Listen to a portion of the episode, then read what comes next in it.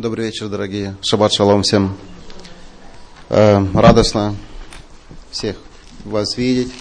И радостно присутствовать в этом здании.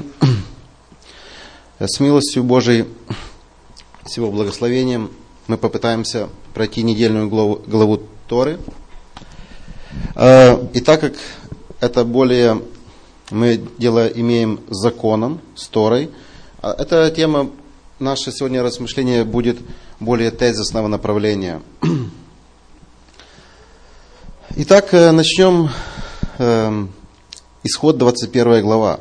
Она начинается э, законы о рабах-евреях. Э, то есть мы в дальнейшем увидим, что законы о рабах неевреев и евреях, они отличаются. И мы узнаем, почему тоже. А мы знаем, что рабство в нашем мире было достаточно, до достаточно недавнего времени. Эм, по крайней мере, в России было до 1861 года. И э, если вы помните, и Тургенев, и Достоевский не раз вспоминает время крепостничества.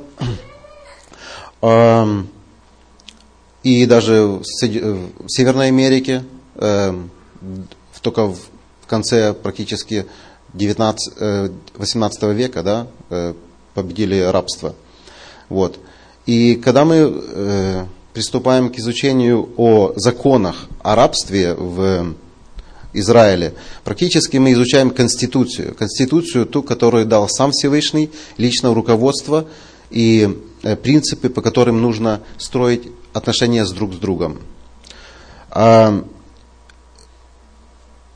начинается э, этот э, отрывок законы о рабах – если купишь раба еврея, пусть он работает тебе 6 лет, а в седьмой год пусть вводит он на волю. То есть э, э, мы понимаем, мы знаем, что еврей не мог попасть в рабство ни по какой другой причине, как только он должен был украсть что-то, и у него не было чем возместить этот ущерб. Только по этой причине он мог попасть в рабство. Больше никак, ни по какой другой. То есть в Древнем Израиле, мы понимаем, не было таких э, больших рынков э, рабств, э, рабовладельческих э, рынков, как, скажем, в Древней Греции или в Древнем Риме. То есть это более такой имел частный, узкий характер рабства того времени. И это выражение в оригинале сказано в, в оригинале. И вот законы. Э, это выражение, эм, оно показывает, что эти законы уже они знали. То есть народ уже знал. Это выражение на иврите обозначает, что это было уже известно. Э, почему мы так считаем? Ну, потому что, эм, когда мы посмотрим Бытие 26 глава и 5 стих, то мы видим даже, что Авраам уже исполнял законы. Вопрос, какие он исполнял законы? Он исполнял все те законы, э, по крайней мере, basic, базу тех законов, которые мы уже видим в Торе. Просто в то время от э, самого Адама до Синая вся, все законы переходили устной форме. И только уже на Синае Бог решил записать э, все в письменной форме и дать народу. Почему? Ну, потому что, во-первых, э, население тогда Израиля составляло около 2-3 миллионов. Это уже была нация сформированная. И также это уже было государство. Каждое государство должно иметь конституцию. То есть уже переходит на другой уровень. Э, также мы увидим, что некоторые законы можно модифицировать и подводить, как бы апгрейд делать их, да, то есть э, по соотношению времени они могут как бы видоизменяться. Мы тоже это увидим. Обращать э, еврея в рабство было запрещено. То есть наем на работу – это не рабство, это совсем другой уже договор, и это написано в книге Виакра, 25 глава и 39 стих. Э, отношение евреям, э, рабам должно было быть очень уважительно. Его нельзя было наказывать и нельзя было оскорблять. Э, то есть шесть лет отсчитывалось с начала его как бы подписания договора, что он вступает в рабство, и в начале седьмого года его выпускали. Если юбилейный год выпадал на время его рабства, его тоже освобождали, независимо, сколько он отработал у хозяина. А теперь во время рабства жена и дети тоже присутствовали с ним.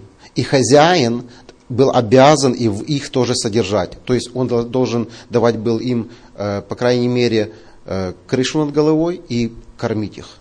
И ну, самые basic такие э, э, раб не имел права жениться, если он был не женат, он не имел права жениться по своему выбору.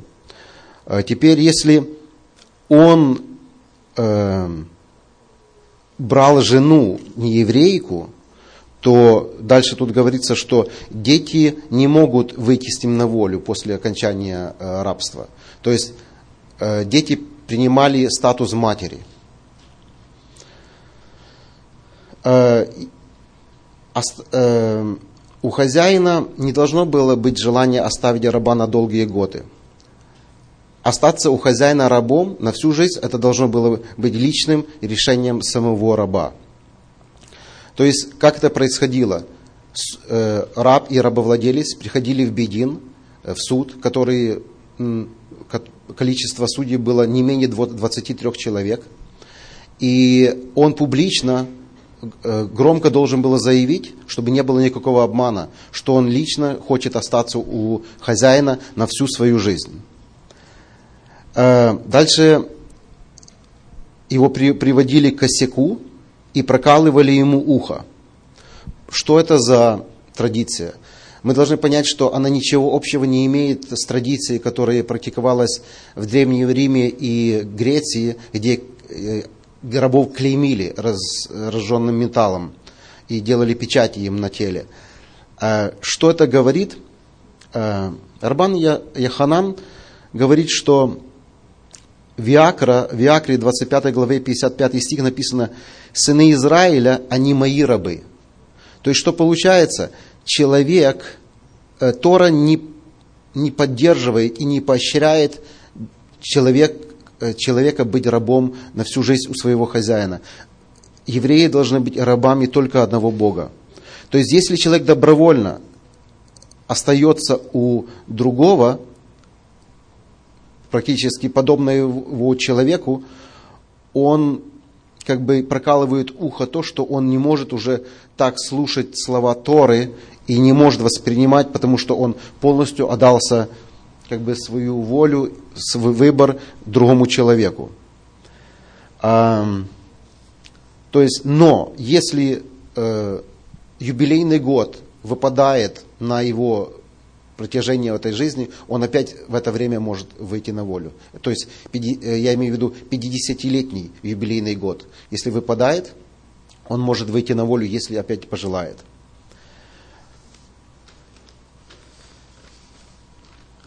Теперь мы приступаем к следующему нашему тезису. Это когда э, 7 стих 21 главы. «Если кто продаст дочь свою в рабыне». Что, про это, что это такое? Как дочь можно продать в рабыне? Ну, во-первых, э, это считается, что это девочка, которая, по крайней мере, достигла 12 лет. И эта девочка называется бадмицва. То есть, если бармицва у мальчиков 13 лет, у девочек 12 лет. И эта девочка, она не простая рабыня, понимаете? Тут эм, нужно понять одну вещь. Все, э, весь материал, который мы сегодня проходим, я взял из Талмуда практически, потому что других источников как таковых э, нету. По большому счету получается, что отец заключал э, брачную сделку с хозяином или как бы с рабовладельцем. Э, то есть женщину, женщина не могла быть э, еврейка вообще рабыней никак. То есть если даже она украла и ей нечем заплатить, ее нельзя было обратить в рабство. То есть вы видите, что даже в, наш, в то время женщины все равно обладали большими правами, чем мужчины. То есть как бы оно перенеслось в наше время. Вот. То есть э, отец несовершеннолетней девочки получал сумму денег за ее служение у хозяина наперед. И э, да, это получалось, что э, фактически отец заключал брак для своей дочери с, с человеком. Но э, тут тоже нужно показать, что если этот мужчина, кто взял ее в себе в дом, в течение года не имел с ней супружеской близости, он имеет право ее отдать жены своему сыну. Да. И она будет полноправная жена, то есть она будет обладать всеми правами э, женщины, как и другая любая женщина в Израиле. Э, Тора не указывает, что в случае развода муж ей должен дать разводное письмо. Но мудрецы, в, э, мудрецы Торы установили и постановили закон, что если даже отец, э, то есть если даже ее рабовладелец, скажем, муж, отпускает ее на свободу, он должен дать ей разводное письмо. То же самое и с сыном. Если сын ее отпустит на свободу, он тоже должен дать разводное письмо. А, то есть вы видите, что, скажем, с, с определенным временем этот закон уже изменился в поводу разводного письма. Да? То есть уже апгрейд. Когда мы видим уже время Иисуса, Иисус говорит, что нету развода, кроме вины прелюбодеяния. То есть еще больше апгрейд этот закон идет. То есть, понимаете, есть такие законы, которые со временем э, вопросам истории, э, этническими вопросами развития человечества, они как бы адаптируются тоже к ситуации. И Тора вообще написана э, языком людей, поэтому нам оно близко и понятно. Мы не знаем точно, какой процент развод был в Древнем Израиле. Э, по крайней мере, в, через весь, э, во всем Танахе мы не видим подобных случаев. То есть мы понимаем, что просто Тора и Талмуд, Мишна, комментарий на Тору, они как бы делают и успешно сделали, чтобы как бы опередить любой, любой случай в бытовой жизни. То есть, что бы ни случилось, есть закон, и по которому нужно поступать. То есть, как бы человек себя, э, эта Тора, как бы обезопасила людей от каких-то э, сложных и каких-то э, неправильных поступков.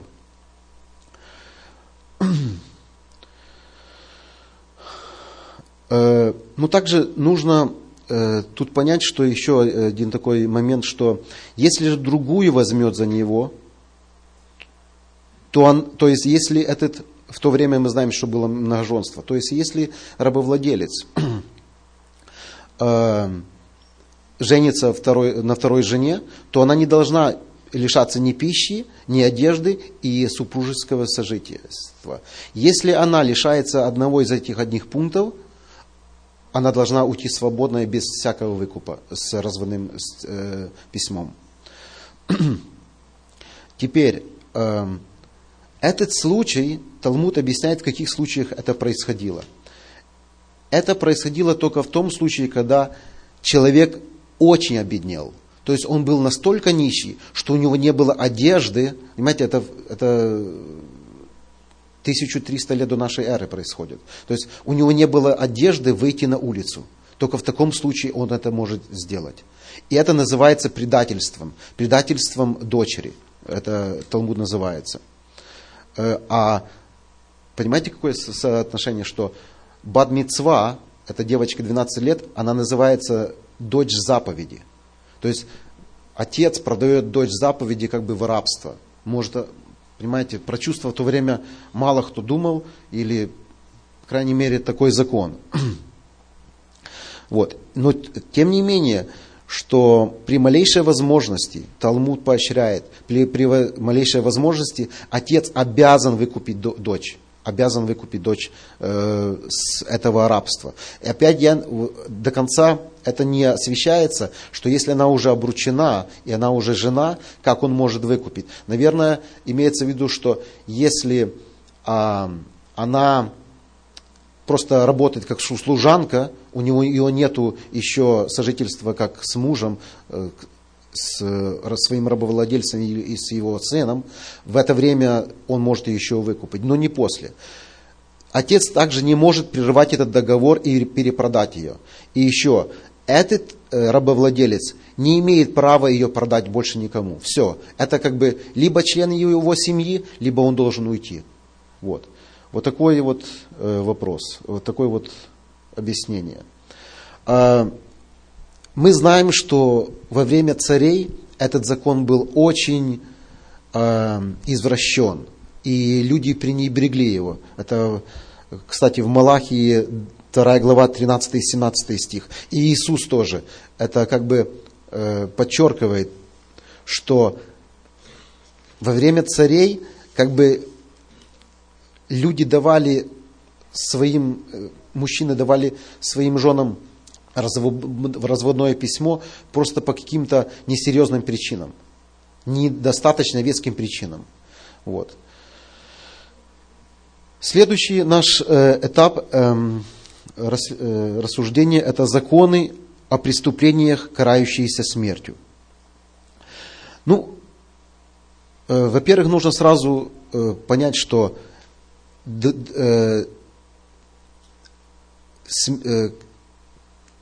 этот, этот отрывок как бы показывает на, на, на две части делится. То есть, если человек специально убил или не специально. А, то есть, Тора четко различает преднамеренное убийство от случайного.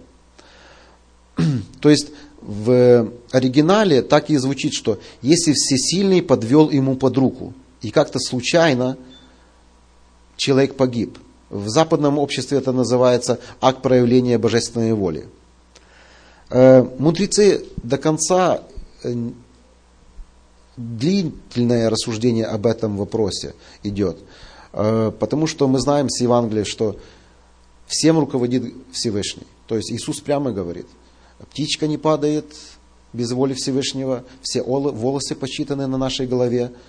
И в то же время нам кажется, что по воле какого-то случая человек погибает.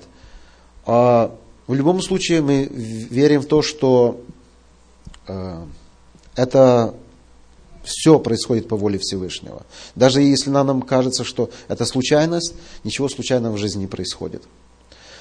А для этого случая, для. Э, не для специального убийства – непреднамеренного убийства а, были созданы специальные города, города-убежища.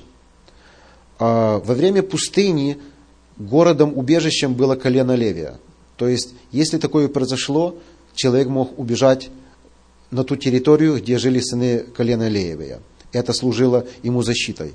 Дальше, когда сыны Израиля перешли уже э, Иордан и осели в Рец Израиль, то э, каждый город левитов, это был городом убежища, и кроме этого было шесть специальных только городов убежища. Три по одну сторону Иордана, три по другую сторону Иордана. Это Кедеш, Шхем, Хеврон, Бецер, Рамот, Галан и Егош.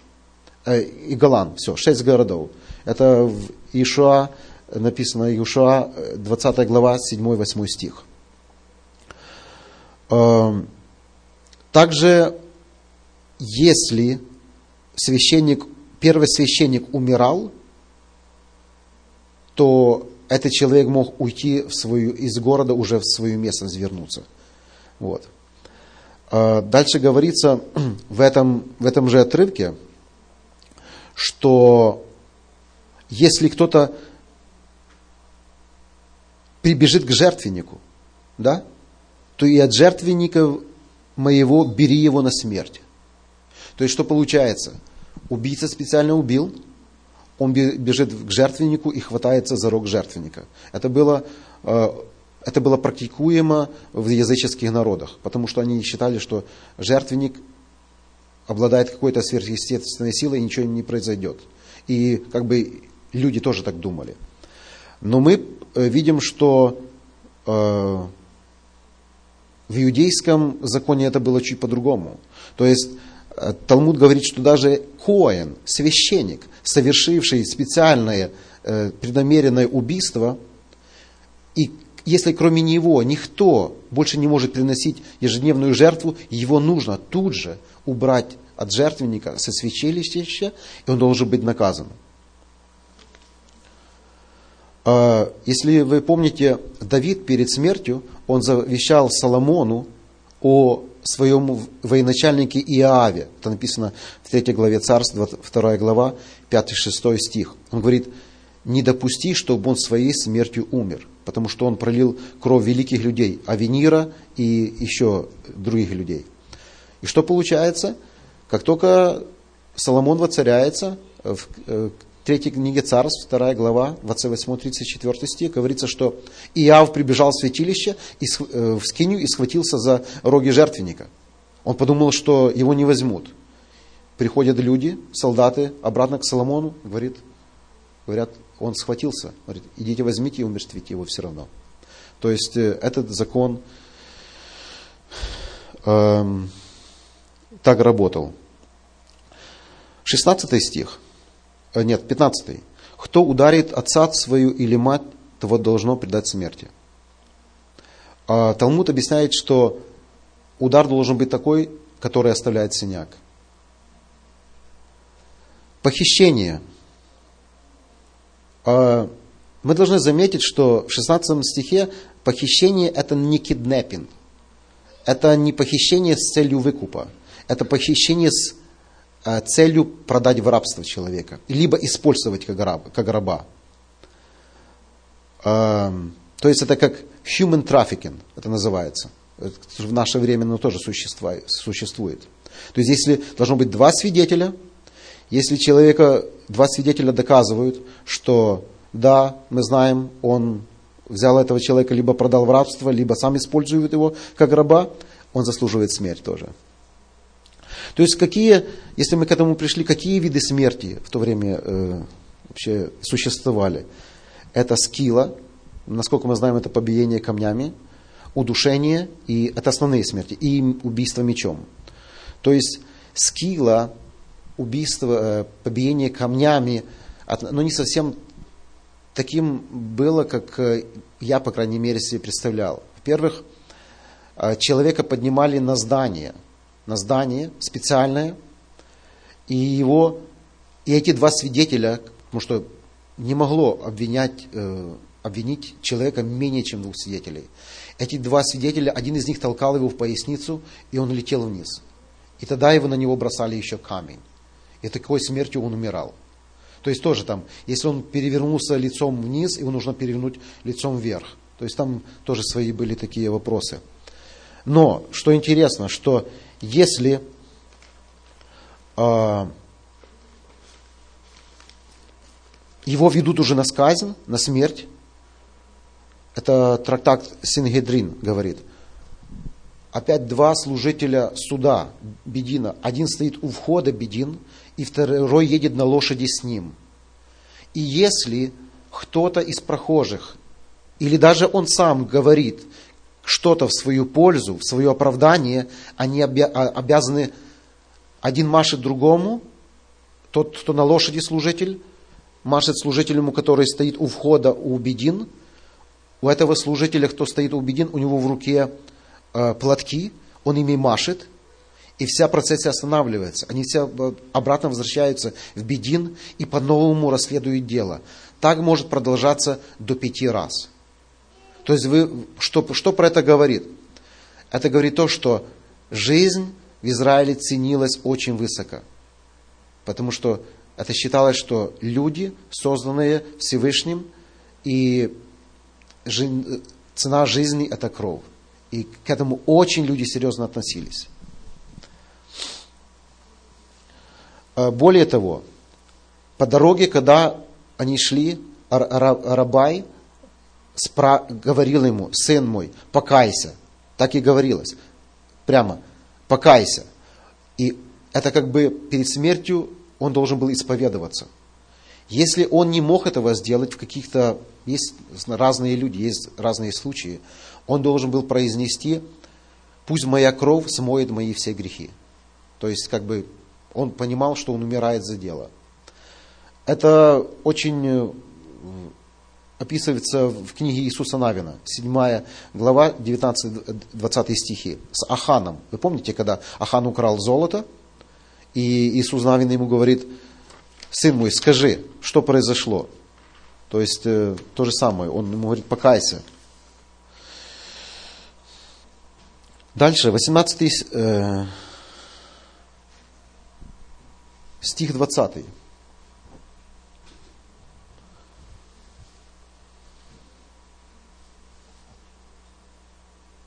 Да, с 20 стиха начнем. «А «Если кто ударит раба своего или служанку свою палкою, и не умрут под рукой его, то он должен быть наказан».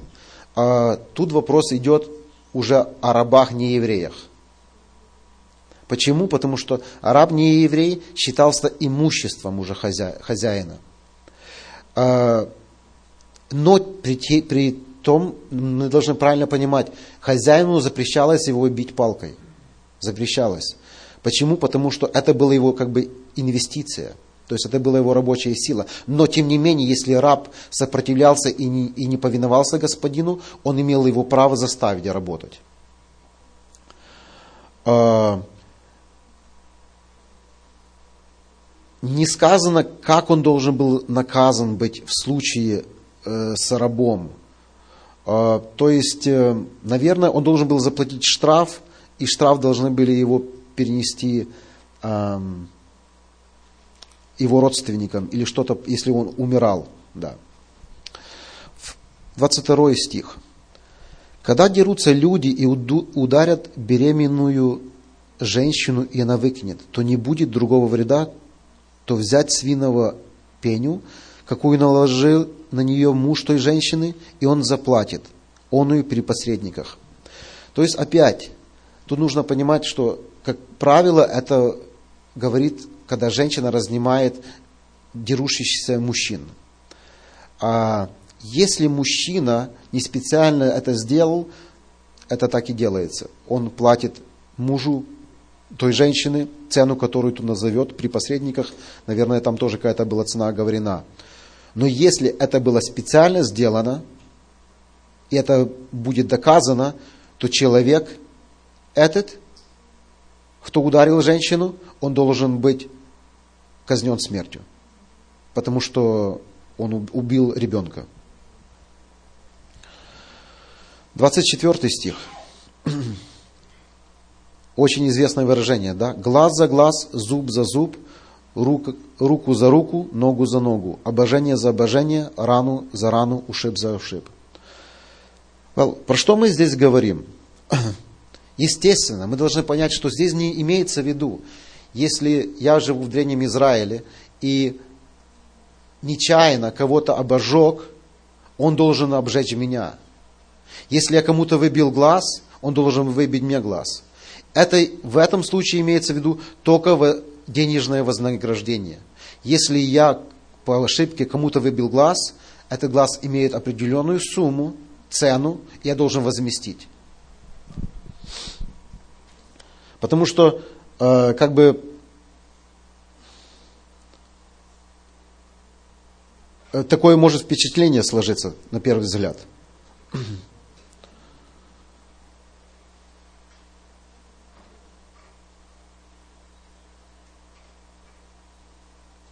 Э, некоторые виды ушибов освобождали раба от рабства.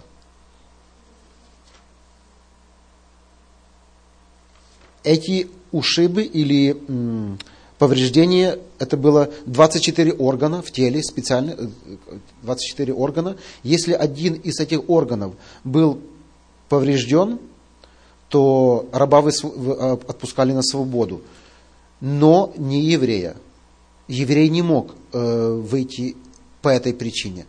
еврей получал компенсацию одну из пяти видов. То есть пять видов компенсации, если он был поврежден. Это за э, простой в работе,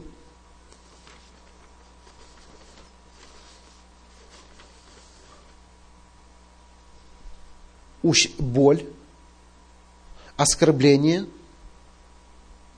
за частичную потерю трудоспособности и затраты на лечение. То есть это как будто у них своя страховка была. Да? Ну, опять, э, что получается? Что если человек не умер, и после, если его ударили, да, и он не умер, и после этого вышел на работу, опять на улицу, то компенсации не было. Но если он слег и болеет, то э, эти все пять видов, еще раз, это боль, оскорбление, простой в работе, частичную потерю трудоспособности и затраты на лечение. Теперь Талмуд идет дальше. Как, какие могут быть затраты на лечение? Э, я кого-то поранил. Врач стоит недешево. Никогда врачи дешево не стоили. Поэтому я беру, чтобы сэкономить деньги, какого-то родственника, который более-менее, он не врач, он просто, может быть, nurse или что-то такое. Я его привожу в это селение говорю, слушай, помоги, пожалуйста, вот такое произошло. Пострадавший в это время заявляет, Асья Дамаган, Матан Шаве. Я не хочу каких-то незнакомых врачей. Я хочу авторитетного врача с нашего города, всеми известного. То есть не так все просто, да, было, как, как нам кажется.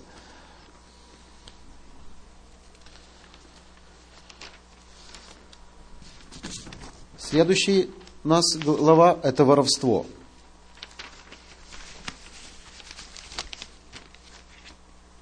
Мы заметим, что, вы заметили, да, что э, если кто украл вала или овцу и заколет и продаст, то пять валов заплатит за вала и четыре овцы за овцу. То есть, то, э, Тора установила, что именно за животных в пять раз больше оплачивается, чем за недвижимое э, имущество. Почему? Объясняет Бидраш, потому что, чтобы украсть животного, нужно намного более продумать тщательную операцию, чтобы его вывести и украсть. То есть это было четко спланировано, и еще эмоциональный эффект. То есть животное любит хозяина, хозяин любит животного. То есть это более чем просто кусок дерева или кусок золота.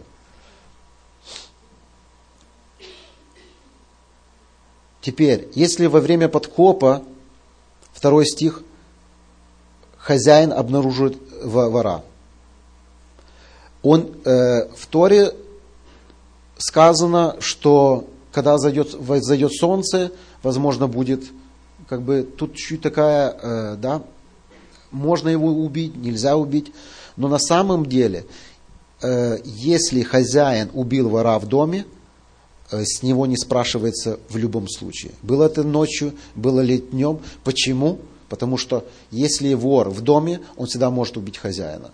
Так, такого, таков закон.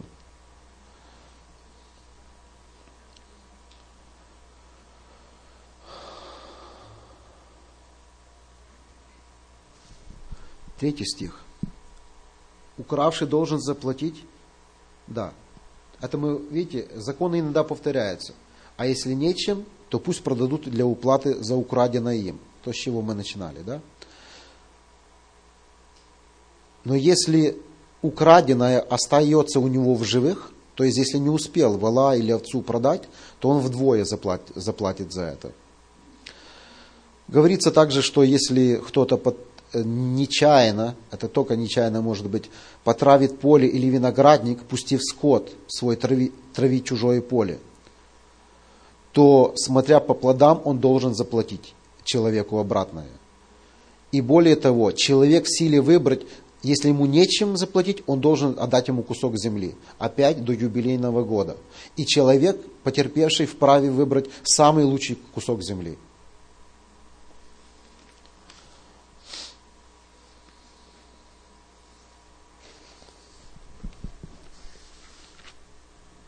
То же самое с огнем. Дальше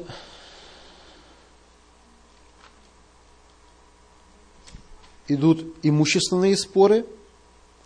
А, ну, во-первых, в этом случае, если кто-то давал на сохранение кому-то что-то,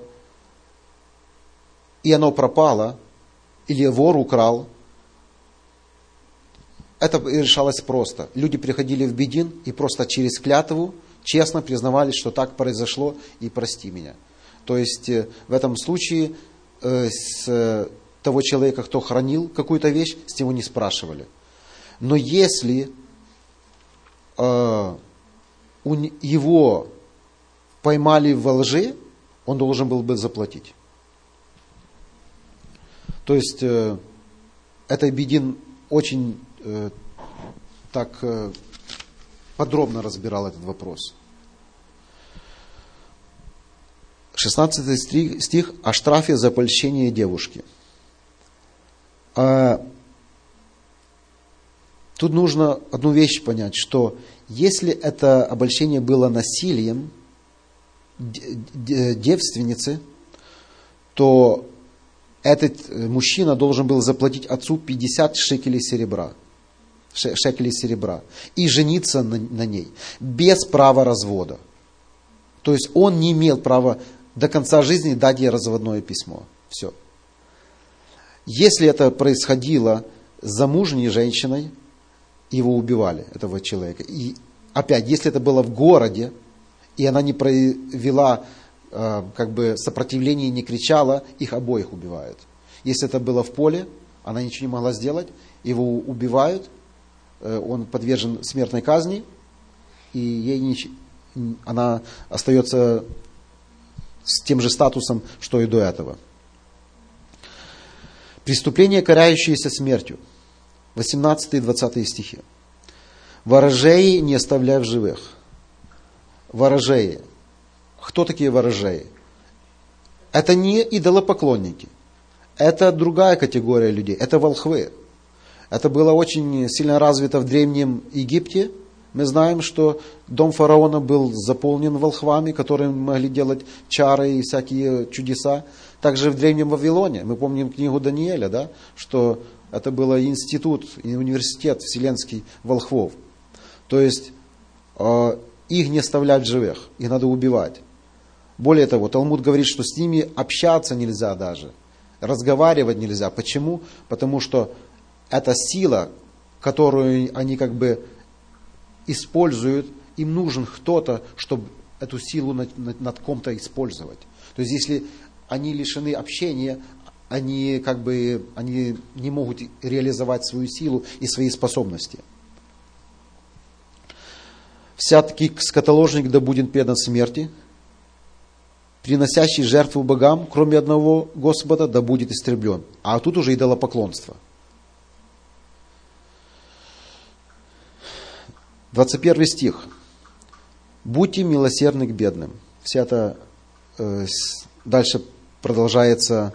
Заметьте, что законы идут, законы, и тут 21 стиха «Будьте милосердны к бедным, пришельцы не притесняй и унигнетай ибо, ибо вы сами были пришельцами в земле египетской, ни вдовы, ни сироты не притесняйте. Если ты же притеснишь их, то когда они возопьют ко мне, я услышу вопль Воспламенится гнев мой, и я убью вас мечом, и будут жены ваши вдовыми, и дети ваши сиротами. То есть, что Господь говорит? Вы сами были рабами, то есть не надо эту месть нести через поколение.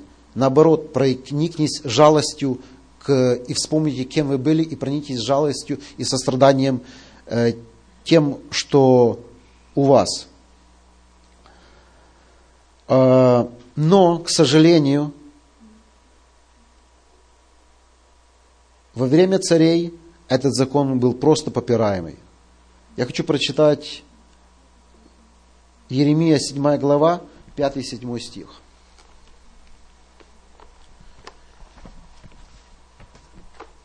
Иеремия 7 глава, 5 и 7 стих. Это как будто отклик истории. Но если вы совсем не но если совсем исправите пути ваши и деяния ваши, если будете верно производить суд между человеком и соперником, не будете притеснять иноземца, гера, то есть сироты и вдовы, проливать невинной крови на месте сем, и не пойдете вслед иных богов на беду себе, то я оставлю вас жить на месте сем, на этой земле, которую дал отцам вашим, роды ваши. Исайя 1 глава, 21 и 23 стих.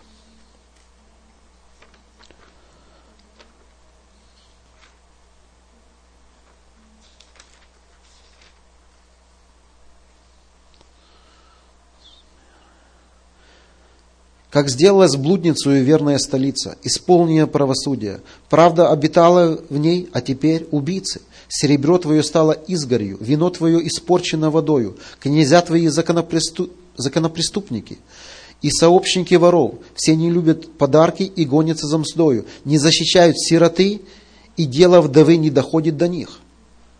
То есть, понимаете, как это все связано?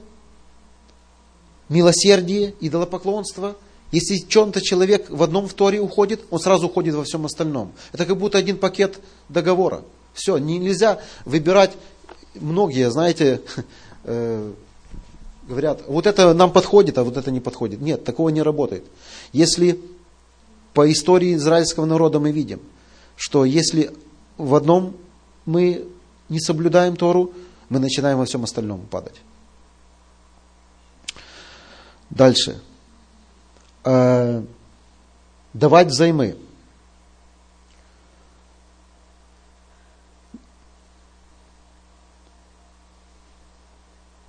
Так. Дальше он говорит, давать взаймы. А что значит давать взаймы? Мы должны понять, что это не кредит на бизнес. Да? То есть это человек нуждающийся, он приходит к брату своему, который больше, более состоятельный, и говорит, у меня нечем, мне нечего, э, нечем кормить семью, я не могу э, дальше существовать, помоги мне. И тогда человек должен дать. Нету выбора. Это не вопрос вашего выбора дать или не дать. Вы обязаны дать. Опять, сколько вы должны дать, это другой вопрос. Сколько вы можете дать. Сколько вы можете забыть. То есть, э, Талмуд очень четко говорит, что вы не должны притеснять и напоминать человеку, не говоря, что э, какие-то проценты взыскивать.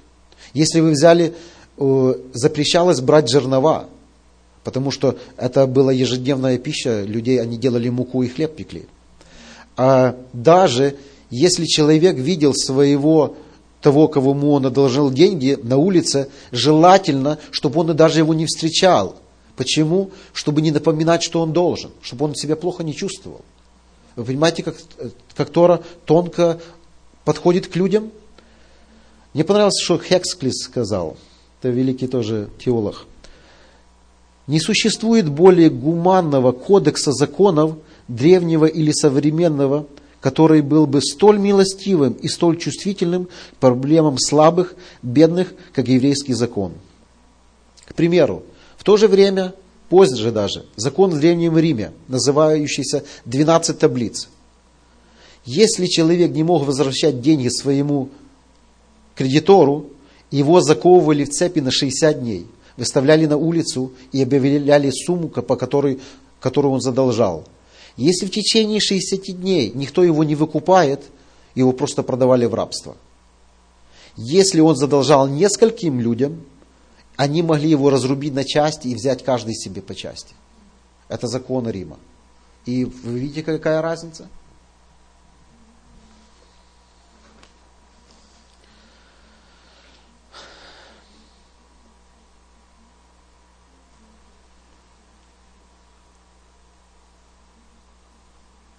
Дальше мы идем. Первые плоды. Бикурим. Сказано приносить первые плоды.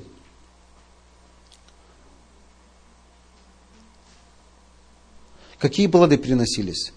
Пшеница, ячмень, виноград, виноградная лоза, смоковница, гранатовые деревья, гранаты со, с гранатовых деревьев и маслины, а также финики. Это в Дворим, 8 глава, 7-8 стих.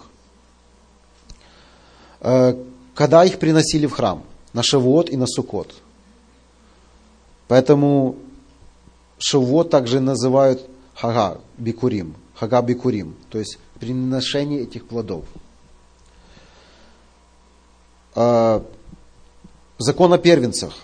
Первородный сын, Бехор. За него нужно было выкуп дать 5 библейских шекелей. Это 109 грамм серебра. Первому сыну принадлежало две доли от наследства. Но мы знаем, впоследствии из-за греха золотого тельца а, первенцы были заменены коленом Левия.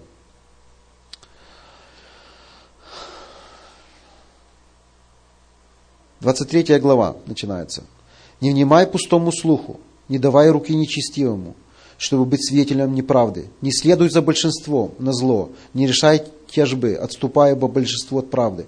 И бедному не потворствуй в тяжбе его. А, как тяжело не следовать за большинством. Это очень тяжело.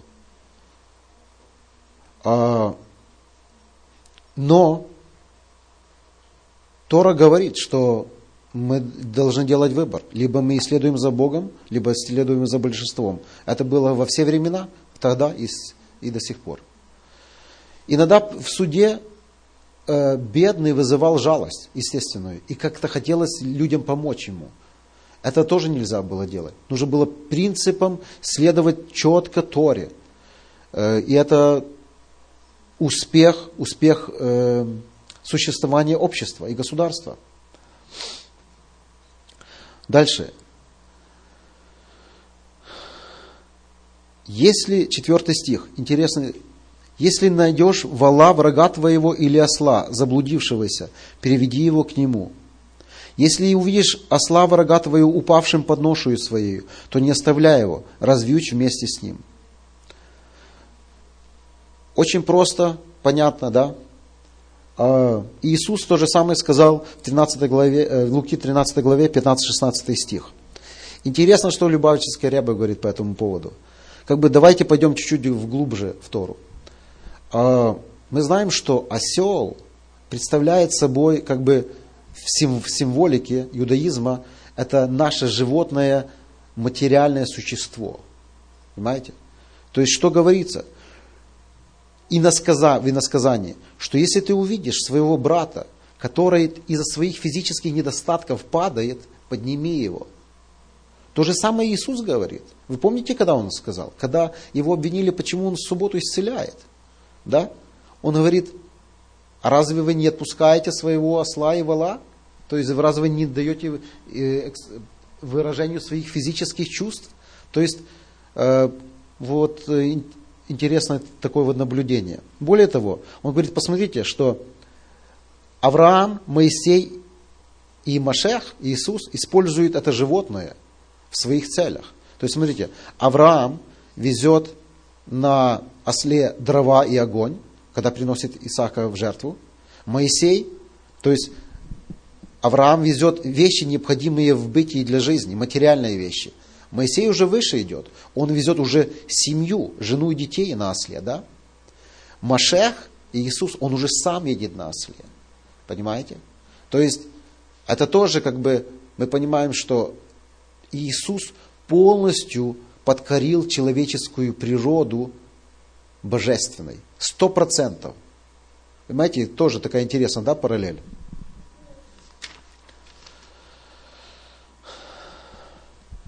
Шестой стих – это повторение второго, и девятый – это повторение 21 стиха. Соломон в своих притчах очень четко описывает э, тяжбы, тяжбы и судебные вещи. Да? Мы знаем, что Соломон, он переодевался. Он переодевался в простого человека и ходил. ходил и смотрел, потому что, конечно, если приходит какой-то босс, супервайзер или менеджер или CEO, конечно, все сразу делают все правильно. Что Соломон делал? Он одевался в простую одежду какого-то бедняка и тихо ходил, смотрел, что происходит в стране его. И после он написал в притчах, что то же самое происходит. И он как бы предупреждает нас о том, чтобы мы тоже правильно судили и правильные решения принимали в жизни. Дальше вопрос идет о покое субботнего дня. Опять шесть лет мы, э, Израиль может засевать землю, и в, седьмой день, э, в седьмой, год, в шаббатный год земля отдыхает. В это время могут все бедняки питаться с этой земли, все делаются на одном уровне. Интересно, да, что именно в седьмой год вся страна Израиля как бы делалась на одном уровне, потому что Человек куда хотел, туда шел и то кушал. Даже полевые звери могли ходить и кушать то, что хотели. Никто их не прогонял. Интересно тоже. То есть, как бы субботний день как бы уже напоминает, и субботний год напоминал о вечности, да? То есть, какое-то преддверие вечности.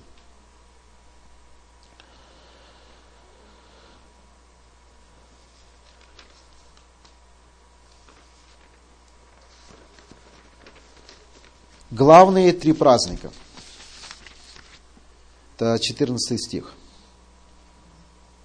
А, три раза в году нужно было делать алия лерегель, восхождение в Иерусалим. Что Иерусалим на вершине, восхождение в Иерусалим. Песах, Шувот и Сукот. Мои друзья до сих пор это делают. Вы знаете, они живут в Канаде, но по, если не имеют возможность, они летают туда на праздник и они чувствуют благословение. Женщины освобождаются от этого закона. Песах. Мы знаем, давайте повторим краткие, что, что это за праздники. Вечером 14 Нисана делался седер, пасхальный седер, с чтением Агады, повествование об исходе израильского народа из э, э, египетского плена, из египетского рабства. Зажигались свечи, а, горькие овощи, марар, четыре бокала вина в определенном порядке. Семь дней длился этот праздник. А, восемь дней он длится вне Израиля. Семь дней в Израиле, восемь дней вне Израиля. Шавуот. Начиная с второго дня Песаха отчитывается 49 дней подготовка к Шавуот. А, не только дни, но и недели тоже отсчитываются. Что это такое? Почему не отсчитываются? А, что такое значит подготовка? То есть эти все 49 дней человеку даны для того, чтобы он сам себя исследовал, насколько его жизнь соответствует Торе. А, интересно, что, видите, 49, 7, и в книге Даниила тоже, да, седьми, э, седьмины, 49, э, 490 лет. То есть Даниил тоже брал, писал языком Торы.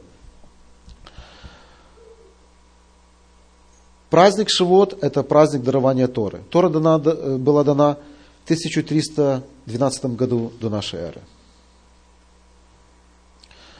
Опять в Израиле Шавуот празднуется один день, вне Израиля два дня. Сукот 15 числа месяца, Тишрей. Сукот празднуется 7 дней. А почему? Что такое за праздник Сукот? Это воспоминание то, что израильский народ жил в палатках и в, э, в течение своего путешествия по пустыне. Сука, это, наверное, наверное, Виталий делал, вы, наверное, тоже знаете, что такое сука, да.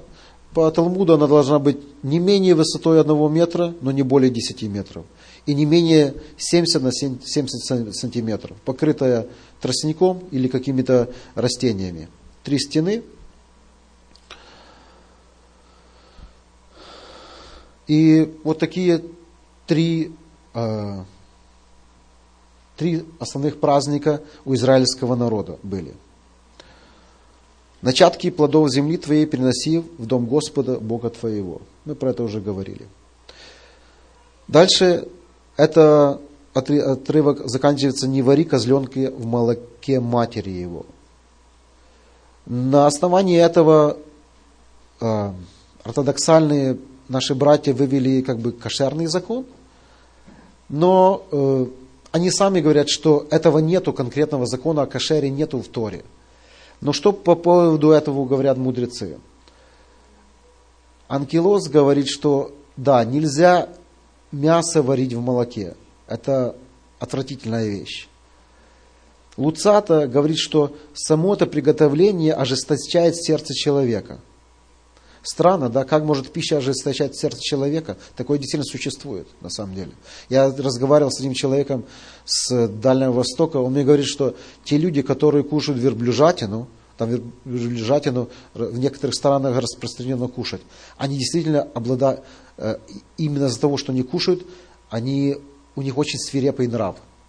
И это так оно есть. Некоторые говорят, что это просто тайна. Что это имеется в виду, мы до конца этого не знаем. 20 стих. Господь обещает израильтянам свою помощь и защиту. Вот я посылаю перед тобой ангела моего хранить тебя на пути и вести тебя в место, которое я приготовил тебе. Блюди себя перед лицом его и слушай глаза его – не упорствуй против него, потому что он не простит греха вашего, ибо, ибо имя мое в нем. Что это за ангел? Что это за личность? А, это не простой ангел, мы видим. Почему?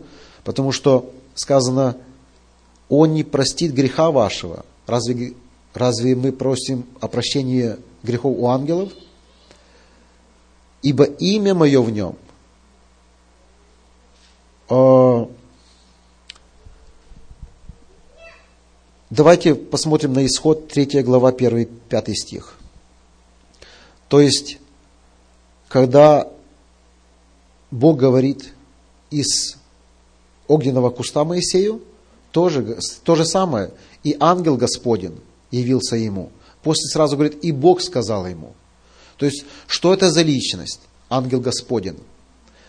А, в книге Судей тоже это часто повторяется. Явление ангела этого Моисея, э, э, Гедеону, родителям Самсона. Э, мы понимаем, что это божественная личность. Это не просто ангел. Это та божественная личность, которая представляет Бога на земле всем сотворенным существам. И мы верим, что это Машех, это Ишуа.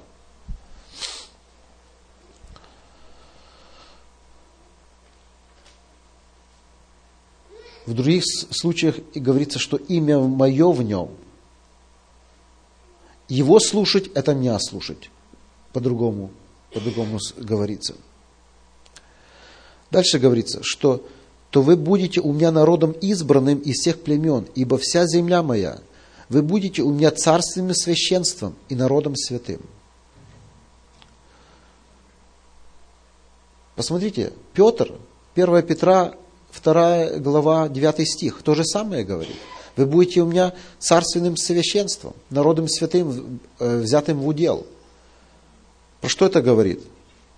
Если некоторые люди говорят, что Новый Завет, мы уже свободны от закона, мы делаем, что хотим. Нет. Петр использует тоже закон, э, язык Торы. То же самое, да?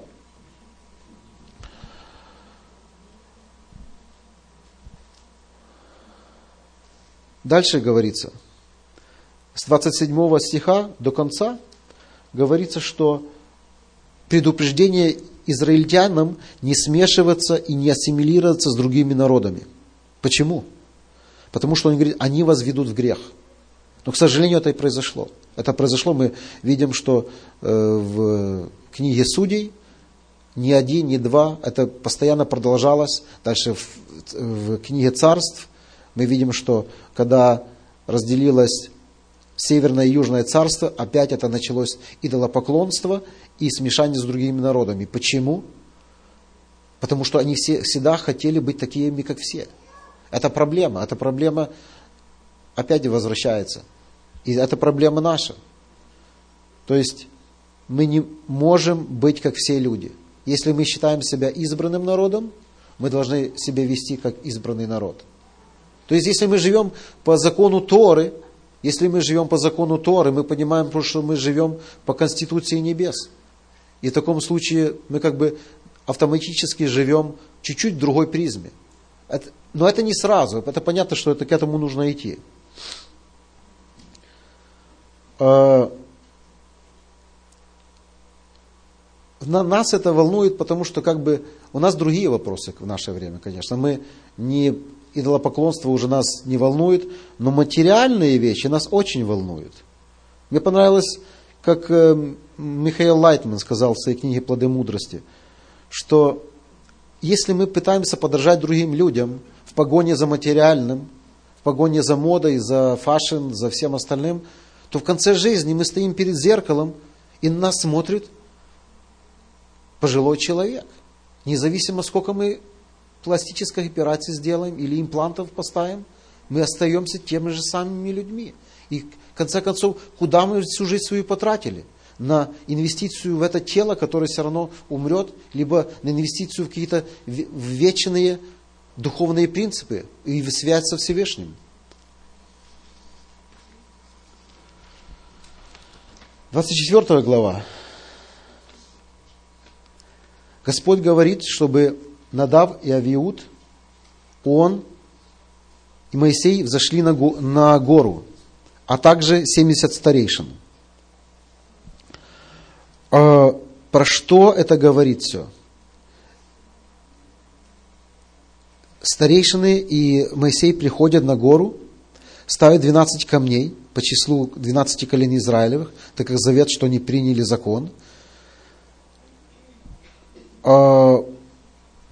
Но тут хочется один вопрос поднять. Десятый стих, 24 глава.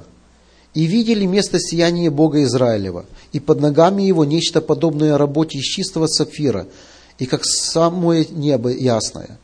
И он не простер руки своей на избранных сынов Израилевых. Они видели место Бога и ели и пили».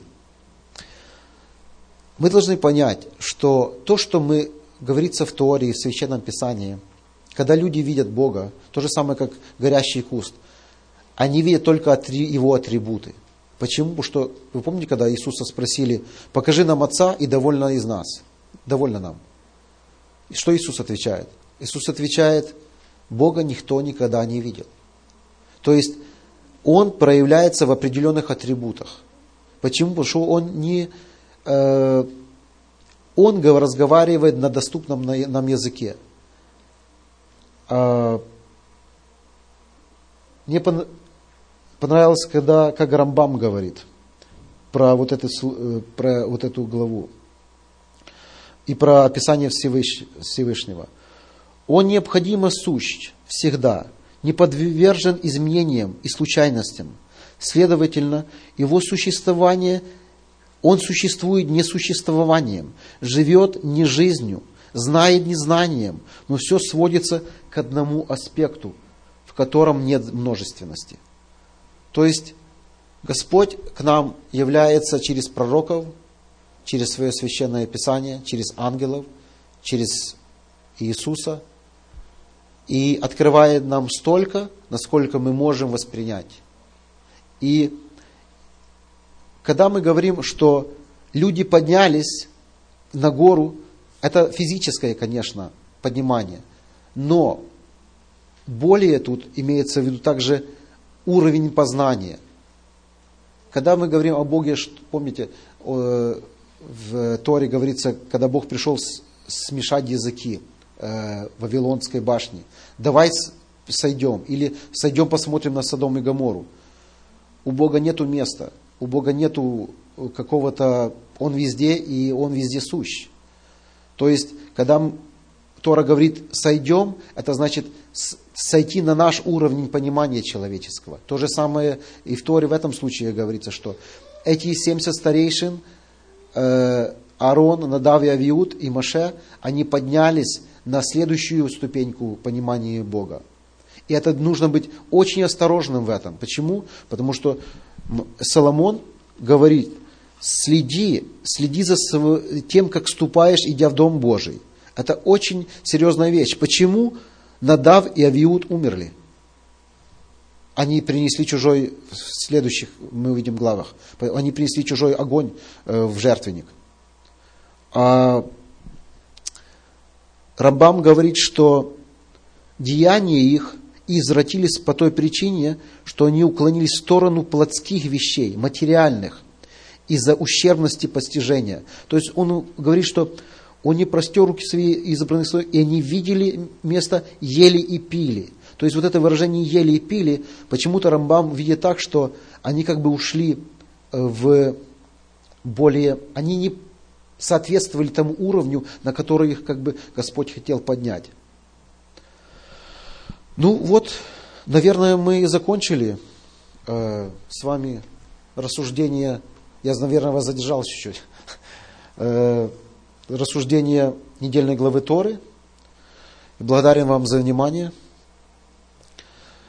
э, и желаю вам дальнейшего глубокого изучения и жить жизнью, потому что Священное Писание – это и есть жизнь. Как Иисус сказал, что не единым хлебом будет жить человеком, каждым словом, исходящим из уст Божьих. Всего вам хорошего и шаббат шалом.